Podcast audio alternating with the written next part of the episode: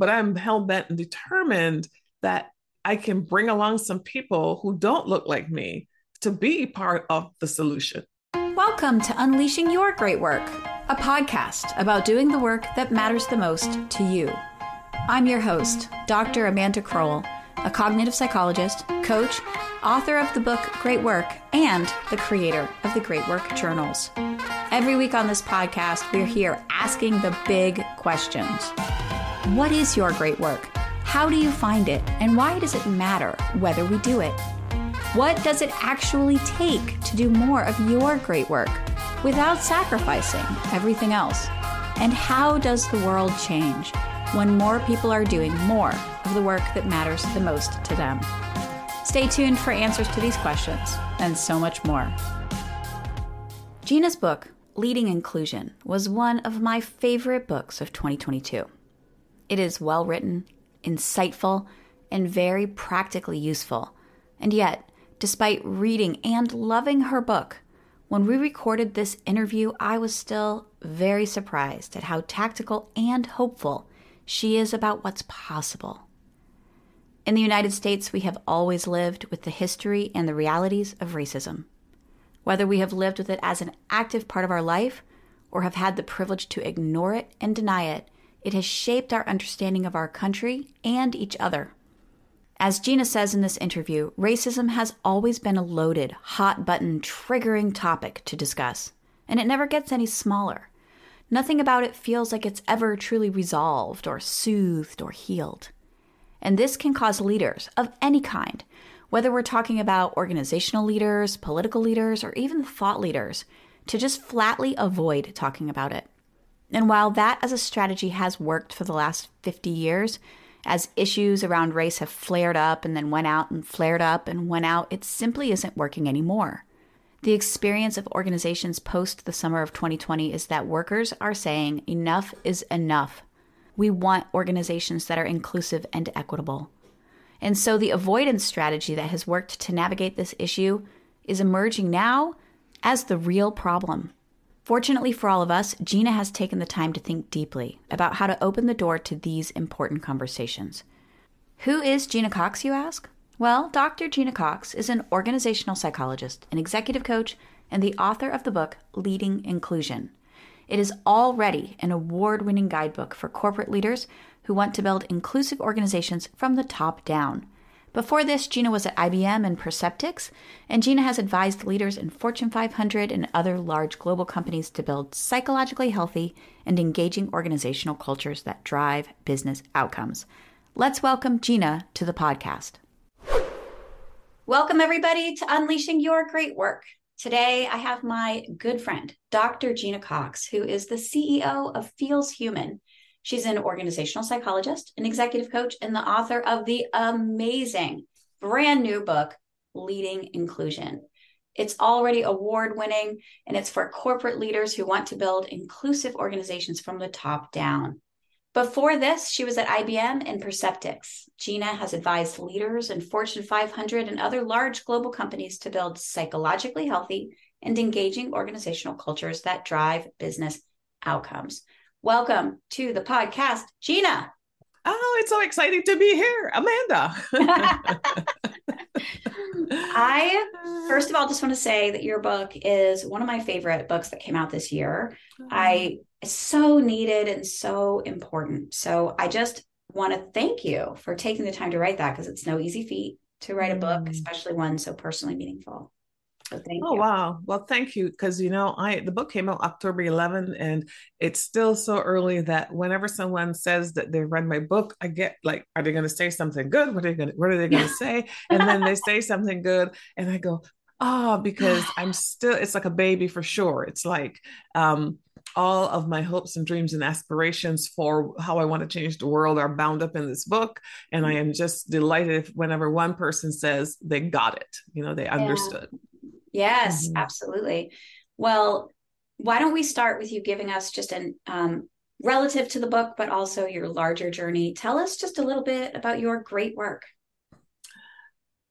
Well, my great work is indeed great, just like everybody else's, because we all want good things to happen in the world. And what I really want is I want workplaces to be so great that it would be mm. easy for anybody to show up in, a, in any workplace and have a wonderful, positive experience where they can thrive, you know, as they're doing their jobs. They can feel like um, they can feel comfort, and I call it, or even ease as they're doing mm-hmm. it, so mm-hmm. that they aren't things that get in the way. So that's that's what I aspire to have for the world. And I think about my daughter and my daughter's daughters that she doesn't yet have, mm-hmm. about the next generations and how we kind of all instinctively know that things could be better. And, and we, we know that in the broader community too, not just in the workplace.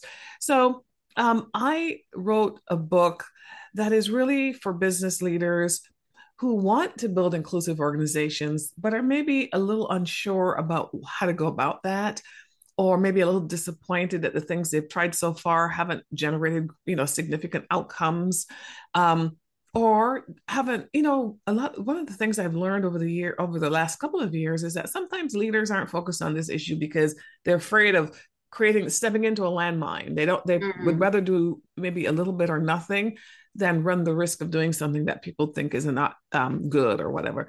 So i want to make workplaces better yeah. And how do you address because I think you're absolutely right. It's it's classic psychology, right? Like if you don't want to face it, then you ignore it and pretend it's not really a problem. It's a mm-hmm. problem over there, but it's not a problem here. Yeah. So how do you really address that? How do you help people to to slow down and have the courage and believe in their skills enough to to do this work? Yeah. Well, I do I it does require some sort of an education process that isn't obvious because mm-hmm. you know it's sort of a little sad to discover as you are working on something like this and you try to really get to what is the root cause yeah. and, and, there are two root causes of that one of course of, of the of either the hesitation or the lack of effort part of it is just our overall society um, and how we think about these issues that they have be, they have they're like an elephant in the room every time mm-hmm. it never seems to get any smaller it's yeah. also taboo and bound up with history and mm-hmm. tradition and power and all these things that it's almost like oh my gosh this is too big i don't even want to touch it it might be hot so mm-hmm. there's that and of course there's just the other root cause issue that I have really landed upon is that it's the way we train our leaders.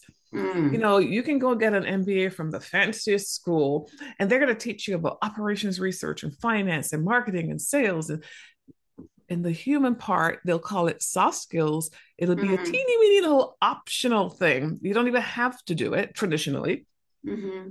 And so you come out and you're going to be running a big enterprise and you really haven't developed skills that are, I would call human leadership skills. Yeah. You think you can run an enterprise because you're only focused on these levers. And then mm-hmm. you have these humans that actually ideate, create, mm-hmm. you know, distribute, sell.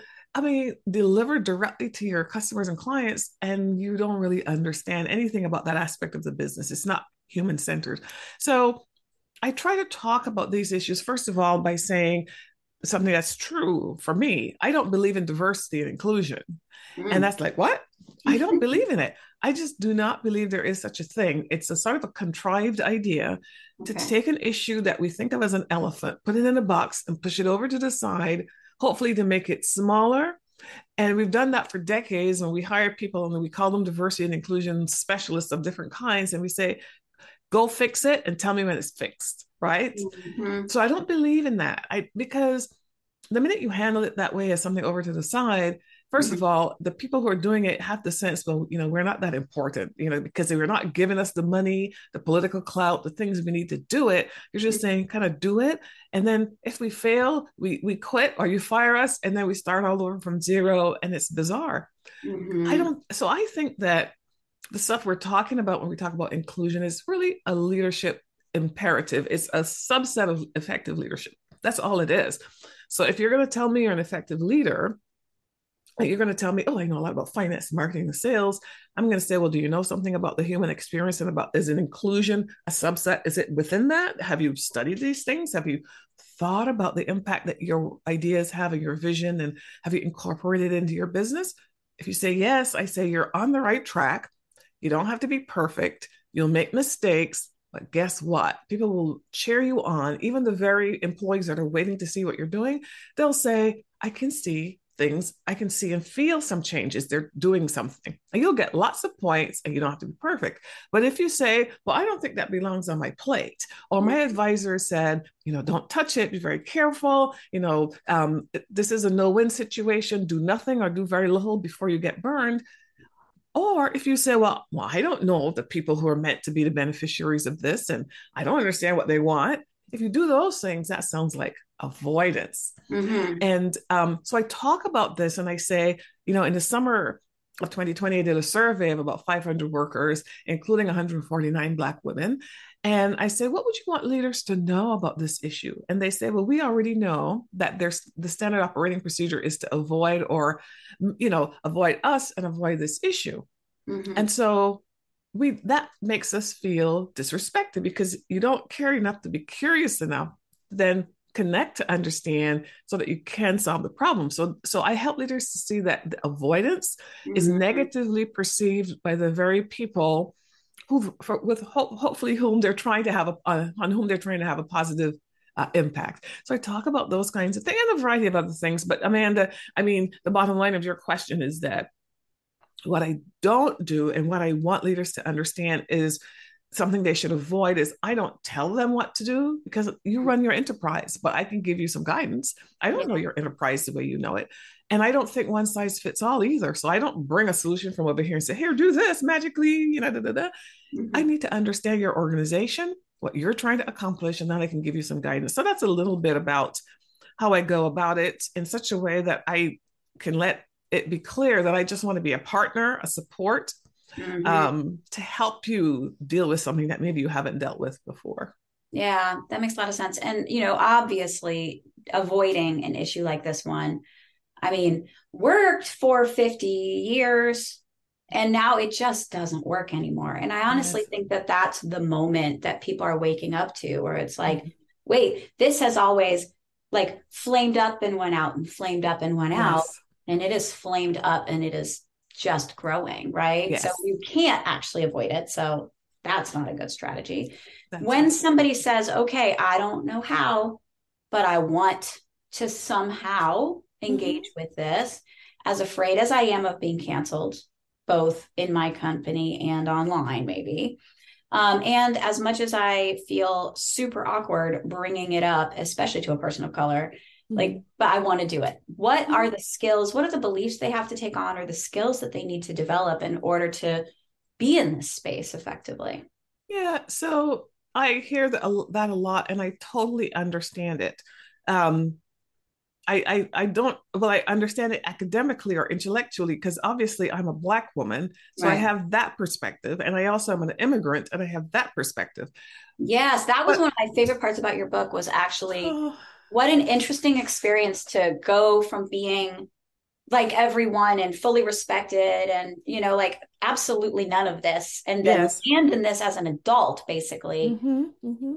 like that's like that's unheard of like there i mean i guess there's probably lots of immigrant black women who've had this yeah. experience but for you to talk about it it really was like a an interesting opportunity for someone to really see the difference as an adult yes yeah. It clearly. Amanda, I think of it as almost like a natural experiment because, right. well, because that's how it's been for me a pre and a post you know mm-hmm. and and so um it is easier than to see what doesn't what isn't the norm globally or in other places you have lived see that contrast and then think about well what do i do about that? Uh, and so you know i um i do think that you know th- that helps me then as well to think about what it feels like for people who've lived in this country and do want to make a positive impact but aren't quite sure. I understand that it requires a learning process because mm. I had to go through that. I understand that means that they would make mistakes because they would think this when it was really that. And then I also understand that at some point, once they have put in enough, you know, they've done enough things, it sort of becomes like second nature and habit. Eventually, they will get past that stage and they will feel like they're just living their lives as they always have been.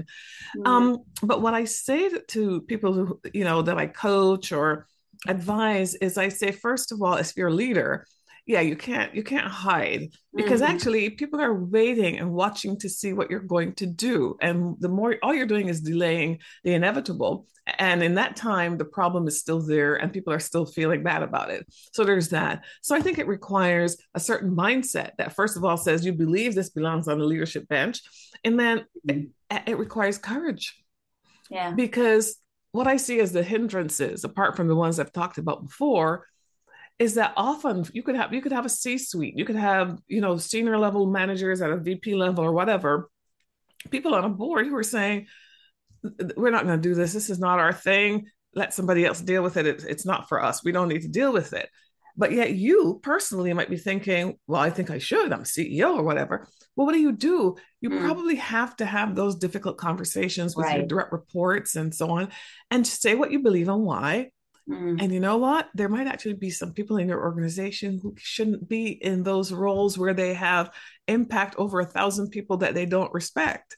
Right, right. You know what I mean? So, yeah. so sometimes it calls for hard, for uh, difficult decisions and difficult, difficult actions. But I mostly try to encourage leaders to believe me when I say to them that no one is expecting you to be perfect, and that when you make mistakes, people will just say you are on a journey. They're not mm-hmm. going to I, that's my belief. Yeah. Um, I like that concept also because, I mean, I think that there's a fear, probably an outsized fear, unless you're living your life online, that you will be, that you will have the worst moment of your life, that you will be canceled, and you wouldn't have been if you hadn't said anything right? right? That's that seems to be, and that certainly does happen online. Like we watch it happen, oh, right? yeah, People are sure. so so like out of control online towards each other. But I feel like what you're saying about sort of awkward conversations or uncomfortable ones or ones that you have to say, I'm going to say this and probably sound terrible, but it's the only words I have right now. Here's what I'm worried about. Here's what I'm noticing. Here's what I'm right. seeing. Help me understand. Yeah. That that is such a different stance from the bravado thing that happens now where it's like if we just barrel forward it will resolve itself somehow yes right and i tell people who look like me yeah that this is a two-way street okay so we all know the horrible history and yeah. we might even be having negative experiences today as yeah. i have had very you know but ultimately i believe i have i believe that the way that humans solve problems is always together with an agreement that this is the challenge we're going after we want to find solutions for it. And sometimes i see a lot of grandstanding on both sides of this conversation right? Mm. i am not so i'm anti grandstanding if i'm anti anything it's grandstanding. I am mm. for let's be thoughtful and let's also give one another the grace to know we're to all of us are to make mistakes about this because there is no no perfect answer that anybody has that I know of. I do have a script. I call it a starting script, which by the way I'll mention for your listeners at the end again. But um, I do have a little starting script that I say that reminds people that okay, let's agree that difficult conversations are part of this journey. We're going to yeah. all find ourselves in them, or we might need to initiate them. Well, what would you say? I think people just sometimes I say, if I t- let's talk about that, let's work through that. And when I have these conversations with people and they figure out, well, I could say this or that, at least they feel like they have a, a way forward. Yeah. And they know how that's great.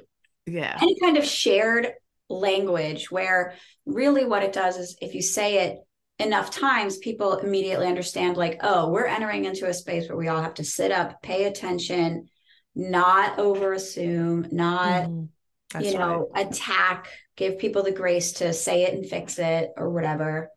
I like that. Right. you're saying you and have some kind of thing that people can download from your website. Yeah from genacox.com slash script. Love it. Um we'll stick it out in the show notes for sure. Yeah but um it's just it's not even anything it's just in fact i intentionally keep it simple because what i want people to recognize is that this is just language and connection and communication.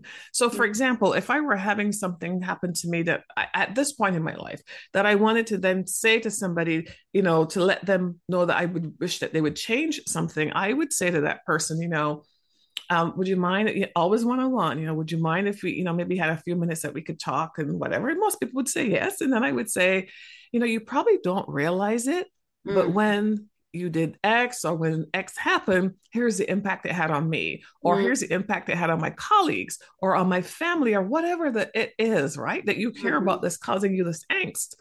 And first of all, I would never do it in the moment because I humans were not good in the moment on emotional that's issues. True. We need a little distance, a little time. So by the time days of, you know, two days now we have the meeting, I would be able to say, you know, you probably don't realize it. Da, da, da. Most reasonable people in response to that would say, oh my gosh, I had mm-hmm. no idea. Mm-hmm. I did not intend to do that. Or they might even say, oh, I, I need to think about that. Now, some people will say, well, no, they'll get defensive right. and they'll why say, Why are you overreacting? Right. Why are you overreacting? I never said that. I never meant that. I think you're blowing this out of proportion. They'll go down that path. Either path, and there could be a third path and a fourth, fourth path, but anticipating all the paths and then deciding what will you do in response to that where you keep the upper hand meaning the hand of civility the hand mm-hmm. of respect that you want to get back and also the hand of solution focused you know a solution yeah. focused hand you would say um, you know you might say um, uh, you know the person might say well gosh i didn't intend that at all. I say well i, I didn't think you did you know? Um, but now you're starting a conversation where likely what you can then say is a you know the person might even say well what do you think i could do differently? Mm-hmm. most people would say that well what do you think i could if they're on that path? The ones that are more defensive and say well you're making a mountain out of a molehill and i don't know what you're talking about yeah then what you probably have to do in those situations is just give that person a little time because mm-hmm. what you've been processing this for three days and stewing right. about it mm-hmm. they're hearing it in the moment for the first time so you do probably want to give them that emotional time to think. So you might say to that person, I understand why you might not, you know, be seeing it my way or something, but would you mind if maybe we can talk about this next Tuesday at three o'clock or yeah. whenever you want to? Is is that okay with you? Do you have some time we can talk about it next week? And what you're really doing is just giving them some time to think about what you said.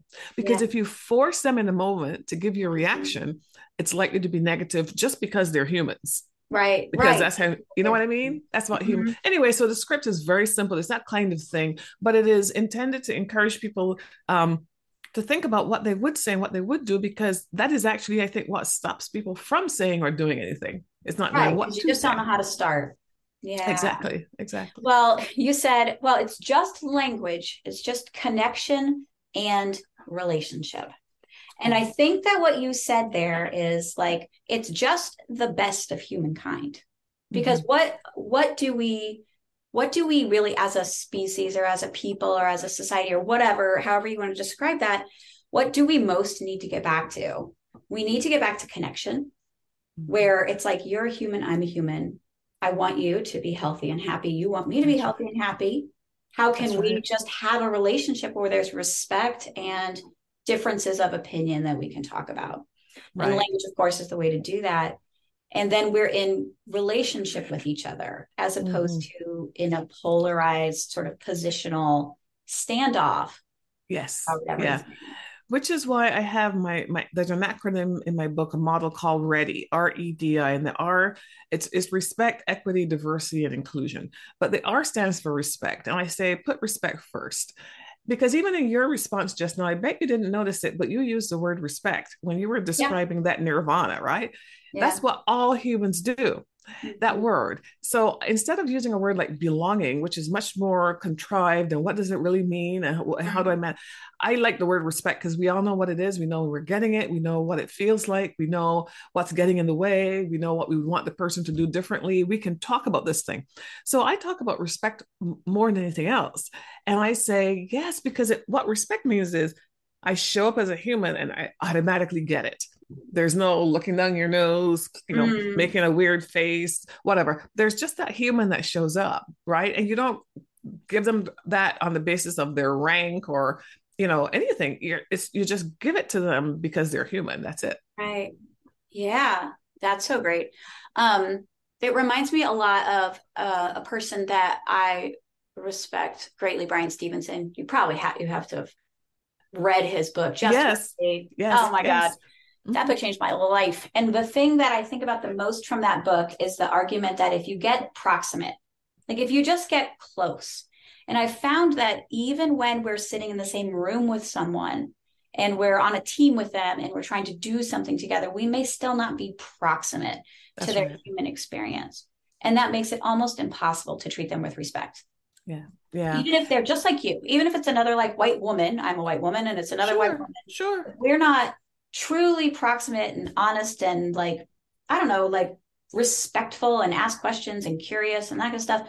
We're still not proximate to each other's experience it's a point of view for sure and some people do it naturally and you can you know the, and in our society they get extra points for being sort of outgoing and and the person who brings the team together and great for them but most people aren't built that way and mm-hmm. most people would rather avoid the, the risk of something going south than as we just said mm-hmm. earlier than to be the initiator but you know I have I over because I'm an introvert. I I I I came out as an introvert many years ago to myself. yeah, coming out experience. yeah, because and I say it that way on purpose because I realize that um people I realize how people experience me. And I know that when people experience an introvert often they misinterpret the quiet for aloofness as an example right? So I, when I when I figured that out and it was working against me then I figured out how to counter that. Well in life, then I could say, well, I'm an introvert. I'm just going to be an introvert. And if people just don't want to deal, they just have to That's deal right. with me as an introvert. I, I could I say that. I am who I am. And it is true. Mm-hmm. But here's the thing I'm working in an enterprise, in a business. I need to influence people, I need to get things done with them, right? So do the math. What makes the most sense? So I just say, okay, I'm an introvert. You have to take me as I am. Or do I figure out how can I still be effective, still be an introvert, but find ways that are comfortable for me mm-hmm. to interact with other people more often so that they feel like I'm bringing them along or like I'm interested in them because I am. I just wasn't showing it. Yeah. So I learned how to do it. It's similar in a way because, of course, race and, and ethnicity and gender are, are things that you can't change. And, and clearly, they're not trivial things. Mm-hmm. But the truth is that there are some things that all of us can do you know, to make it a little bit easier. Mm-hmm. And the one thing that I, you know, I say this to my daughter, I said, you know, um, and my daughter is lucky because she's had the opportunity in school and different places to be around a variety of people. Mm-hmm. But I think that separating ourselves from other people on any basis, including socioeconomic, usually doesn't result in a good outcome. That's right yeah it, it's very difficult to get past that again mm-hmm. so look for ways to connect um, i tell a story in the book about the guy down the street who had a, a, flag i didn't understand and i had a i had a you know i've come to learn by the way that the flag i had in my yard which i still have which is like a, a peace sign and an lgbtq plus uh-huh. flag and a heart and everything it says you know hate has no home here yeah. and now i hear that people say people who put signs like that are signaling virtue we are phony because we're trying to tell the world we're good. We're just good people, so we have a good flag. And I and I, I I think that's the weirdest thing because if you attempt to put good vibes out, I would I thought you would get good vibes back, but it doesn't necessarily work. Um, but my point is that um, you know, we have to look for the connection. So finally, one day, I kept looking at this flag and I said, Oh, I bet that guy and I have nothing in common. And then one day I finally went and asked him about his flag and we talked. And, you know, the bottom line is we wave now when we see each other. Right. It's not a big deal, but I feel much better waving at him than not waving at him or having him yeah. wave at me. Right. Just right, a exactly. small connection.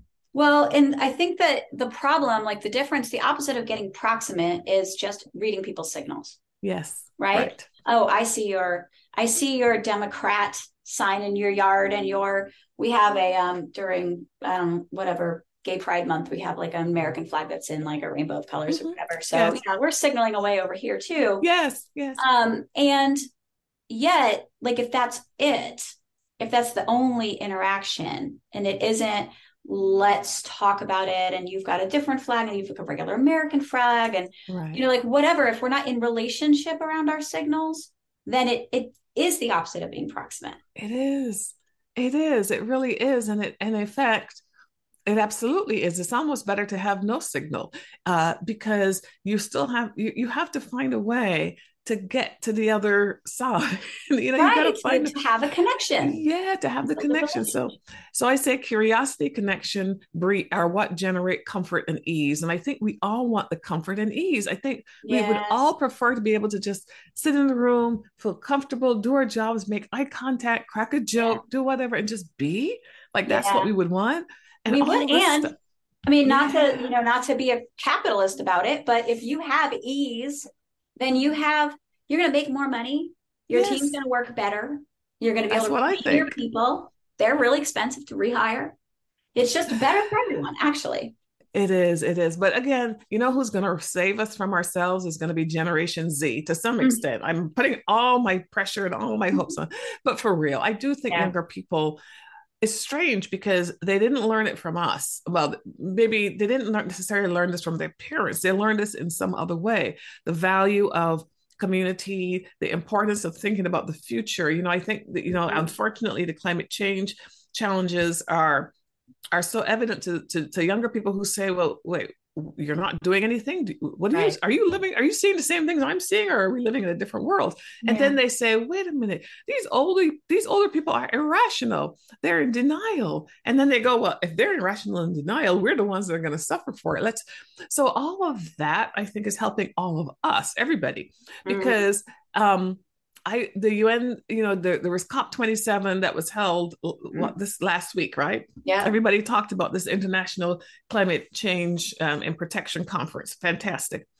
There was a very funny clip that I saw on CNN for like one day they had it up where the where um, I think it was the UN Secretary General, um, and I might be wrong about the title of the person, but it was someone in that kind of a role he had two speeches. He had the speech that was for the general audience, and he had a speech that was going to be for the young folk, that a separate, like a sub event that they were going to have mm-hmm. for just young people.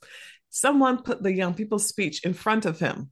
So he's standing in front of the big open room and he starts his speech and he says something like this Thank you all. You've been holding our feet to the fire and you have been doing such a great job at advocating for he's like, wait a minute, that's not the right speech. It's the absolute opposite of what yeah. I, of the right speech for this audience because the people in front of me are not doing that. It was to me the juxtaposition of that was bizarre mm-hmm. because those younger people are saying, you know, so they will be the ones that will say, okay, this race thing and this all of this stuff that you guys are so obsessed with in terms of separating people it just doesn't make any sense and we're not going to do it. That's my hope. Mm, i live with that hope too. Yeah. yeah. But i also find one of the interesting i also find that when even grown adults begin to actually talk to each other with an idea towards understanding the perspective.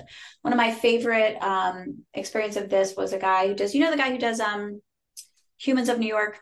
Do you know him? Yes, yes, yes. He went to like right after Trump was elected, he went to Michigan to talk to people in Michigan about it. And he's very humanizing. Mm-hmm. And you you realize that really and truly, so much of what we want is exactly the same the for same. exactly the same reasons. Yes. And if we really genuinely just spoke to each other, a lot of this yeah. stuff that's this constructed polarity would dissolve because that's it, right. it's just it's not really true.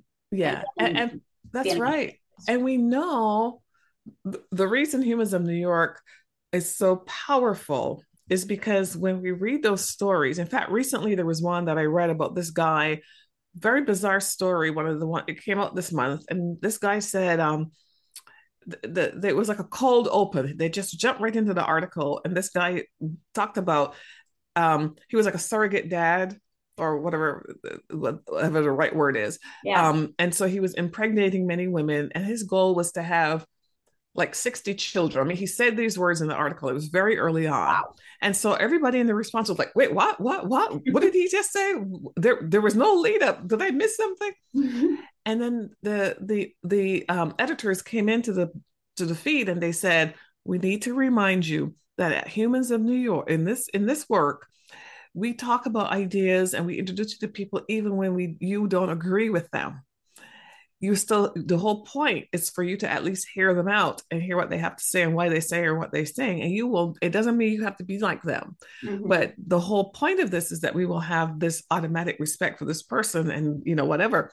But to your you know to your point um it's it's it's we felt it, even though the people reading humans of new york most of whom would be people like me who are relatively liberal in our views in the first place, I could almost automatically feel myself going, What an idiot. What does he want to mm-hmm. do that for? And yeah. then I saw people putting in the, I would never write that, but I saw people writing it. And then I was like, Gena, you say that you are not judging people. Why are you judging this guy? You don't know anything about him. You don't know why. Maybe he's got a, you know, you don't know. So it's it's a human thing, but but we all want the same thing in that when we read Humans of New York, the stories that get the big responses and make us light up and we tell our friends about them are always about the little old lady who's yeah. 80 years old in a wheelchair and yet she still dresses up and put on makeup and a wig and drives around in her wheelchair and makes it talks about her the good old whatever it's like you yeah because you could see yourself like you could yeah. wish you feel the humanity of it. You feel it. Exactly. Yeah. exactly. Yeah. Well and what i love about your work it's sort of a softening right? Like it's what we're asking is for a softening. Can we soften towards each other? Can we understand? Can we put in a, a script in place so we can get into the conversation? Can we give people a little grace with some time if their reaction is immediately defensive? Like what are the processes that we can put into place so that we can begin to get back in relationship with each other even right. about this yeah and even you know even in my with my book i know and the cover and all the decisions that i made on purpose to make it clear to people that i my goal was to open a dialogue not to close it i I realize that not everybody agrees with that point of view, right? There are yeah. people who feel like you should go into this work with a very strident perspective. And in yeah. fact, I even hear some people using the word justice in conversations. And the word justice to me is a word, well, the word itself is just over it, it, not that there shouldn't be justice it's a it's a valid word but in a in a work and business context where you, what you're really trying to do is to you have to get people to come together to do something i think all it does is it puts up a wall. Yeah. So so the so i so i do have a point of view and my point of view is that it is possible for us to come together. Um and it doesn't mean i that i don't still have bad experiences or that i don't i'm not realistic about the fact that i have a lot of privilege by virtue of my education and my training and so many things about me that um, give me advantages that there are many other people who don't have those experiences and who knows what their lives are like. So i'm not uh, i don't have rose colored glasses on about this and when somebody tells me a horrible story i lament and i empathize and i you know we talk about it but i am always trying to figure out how can we get to the other side yeah you know trying yeah. to anyway yeah me too i think that the um the thing i think about a lot is uh the gay lesbian, the LGBTQ alliance idea. Mm-hmm. Right. So when I was growing up uh, in the 90s, it was very much a us and them kind of thing. The idea of being a gay ally was like new, right? Yeah.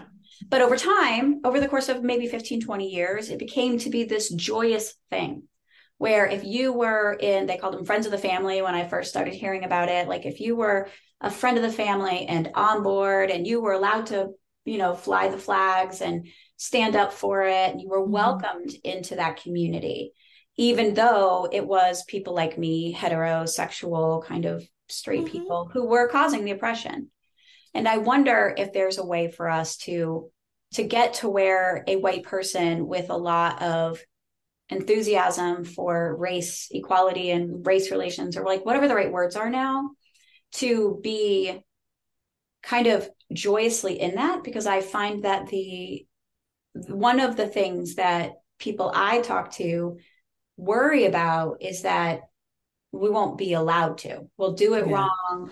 We're not really on the team. Mm-hmm. You're yeah. really you're an oppressor even if you don't think you are like so I wonder like that's what I hope for. I feel like that's sort of like a base camp one. Can we can we come together? Can we be yeah. on the same team? Can we name a team that we can all be on that is a starting point that allows us to heal individually and collectively? Right. And I, I well certainly I believe that we can and and I also think but I also think it requires intentionality because I do think that there are people in this country whose job every morning when they wake up is to say, How do I keep dividing people? I'm not 100% sure I know. Well, sometimes it's political gain, and I see it very clearly. That I'm not even talking about those people. Right. I'm just talking about people who either because they're so they've been so badly hurt and have known no other experience than that, they cannot imagine that a person of another race could be an ally. There and there are some people who truly can't believe it because they don't they've never had that positive experience. And i talk a lot in my book about history and about social segregation because right. I don't think exactly. you can understand how we got here without understanding that. Mm-hmm. So there are people in this country who have been so segregated and have not been part of the of the great whatever American adventure. You know, they haven't. They've just been. There's all of that. Yeah. But then there are people who feel like their job is to take those people, put them in a ball, and use them yeah. against another group. And, and so, yes, all of that is real. And all I can say, because I don't know the answer, I know you're not asking me to speak, you know, I don't know the answer, except what I do know is think of this as a one-to-one problem. In other words, when I walk into the grocery store, when I walk into the drugstore, when I go into the school, I have to, I have to, I can't have my guard up all the time. I have to be willing to look in somebody else's mm-hmm. eyes. I have to be willing to be receptive to that. I don't think that's easy, but I do think it's at the one to one level. I don't think anybody, so you have to, your heart or whatever it is in your, in your human body that enables you to do that, you have to leave some space for that to happen. You really do. You really, really do. Yeah. So some people think that I'm just people who look, some people who look like me think, oh, you're just, you're full of it, you know, because, you know, you're well educated or you might have, you know, you're comfortable in relative in comparison to some other people. But I say, that is not true. I I know exactly about these experiences because I live them, I have them to this day. But I'm hell bent and determined that I can bring along some people who don't look like me to be part of the solution. I that is because you know what? We're still only 13% of the population, black people in America. Like it isn't even numerically possible any other way. It's irrational, right? So we've got to find a way. Yeah. Well, and you are mm. leading the way to the way, which is not, I wouldn't call it thankless work. I hope you've got lots and lots of thanks, but it, you know, it puts you out there and I'm lucky enough to have a lot of now I here's the thing a lot of people who have bought my book and who have reached out to me specifically to say something about it that they liked or that resonated have not looked like me. But that is exactly right because mm. I wrote this book for people who don't look like me, right? So I have to, my my outreach is to people who don't look like me uh, because I absolutely know from my own personal experiences it is that it is possible for us to work together and get something done. So I I am I'm not backing away from that. I love it. I love it. Well, I want to encourage anybody to get a copy of this book because it I I am I have to admit to being in the process of reading it because I need to read and think and read and think but that's a big compliment from me. I I think that not a lot of books are substantive mm-hmm. and moving enough that okay. you want to sort of savor it. So so I encourage everybody to go get it and join me on that journey. but I bet people are wondering like how can they get more of you? Surely they can buy the book, but are there are there other ways to get to know you? Yeah, I mean, if you, I'm primarily an advisor and a coach. And all that means is that I work one on one with individuals or groups of people who are one, primarily leaders who want to be more impactful in some way. And so I'm a general executive coach. But then, specifically, if you're talking about uh, within that, if you want to focus on inclusion, I also do coaching for that, working directly with individuals to help. I don't have to be in your company and the face of, of as a consultant. In fact, I prefer not to be. I want you to be able to do it. But I, I certainly coach my clients with best practices and also behavioral change for themselves and for people around them and so on, so they can be more impactful and really move the needle and get something done. So I'm available. You can go to my website website, uh, which is my name, G E N A Cox.com. Uh, and you can learn more about me. And I've got a little script, just a few um, ideas to get you started on those difficult conversations. So it's genacox.com slash script. Mm if you want to go uh, and take a little look at that, um, just to get you thinking about, well, what would you do to handle the difficult conversations that are an inevitable part of this, but that we can all master? Um, and you can find me on LinkedIn uh, using my name.